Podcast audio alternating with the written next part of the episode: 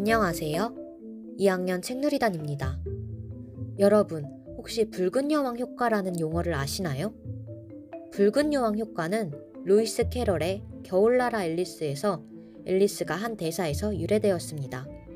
책에서 앨리스는 계속 뛰고 있는데 왜 나무를 벗어나지 못하냐고 묻자 붉은 여왕이 여기서 힘껏 달려봤자 여기서는 제자리를 유지할 뿐이라고 앞으로 나아가려면 두 배는 더 열심히 뛰어야 한다고 했습니다.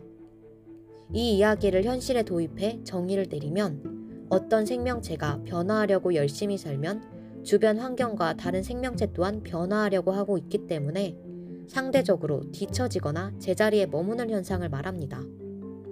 조금은 무서운 효과이지 않나요? 노력해도 제자리에 머물거나 심지어는 뒤처지다니. 저는 무서웠습니다. 하지만 동시에 이런 생각이 들더군요. 세상을 바꾸어 버리면 어떨까요? 붉은 여왕의 세계가 아닌 성과가 있는 세상으로요. 앨리스의 세상이 어떨까요? 지금까지 들어주셔서 감사합니다.